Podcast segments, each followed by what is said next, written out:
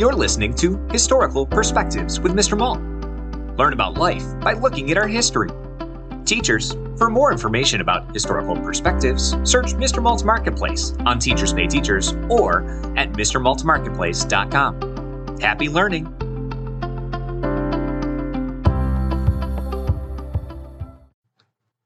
The Molasses Flood of 1919. In 1919, there was a 50 foot tall storage tank full of molasses in Boston. It was used throughout World War I and for many months after. For years, however, it leaked just a little bit. It also made sounds like it was struggling whenever it was filled. One day in January, the air pressure inside of that tank increased too much. Way too much.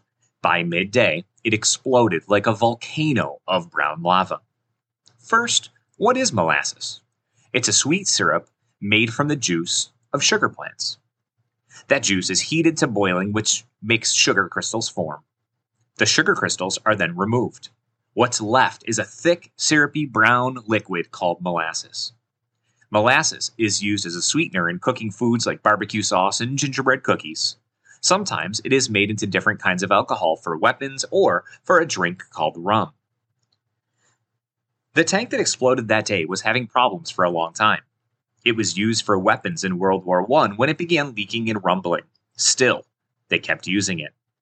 After the war, they used it to make alcohol, and the rumbling continued. At 12:40 p.m. on January 15th, a loud explosive sound was heard for miles as the tank burst open. The erupting molasses traveled at 35 miles an hour. It collapsed buildings, tossed cars, and killed people and animals nearby. Rescuers searched for four days and struggled to move around in the molasses. That tragic event is known as the Great Molasses Flood of 1919. 21 people died and 150 were injured. Millions of dollars of property and lands were also destroyed. The tank owners blamed everyone but themselves. The townspeople blamed the poorly built, unrepaired tank.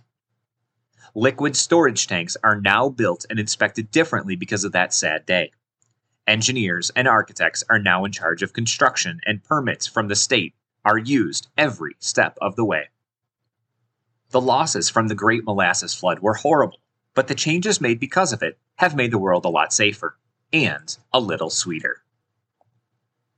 Thanks for listening to this historical perspective. If you enjoyed this episode, be sure to subscribe.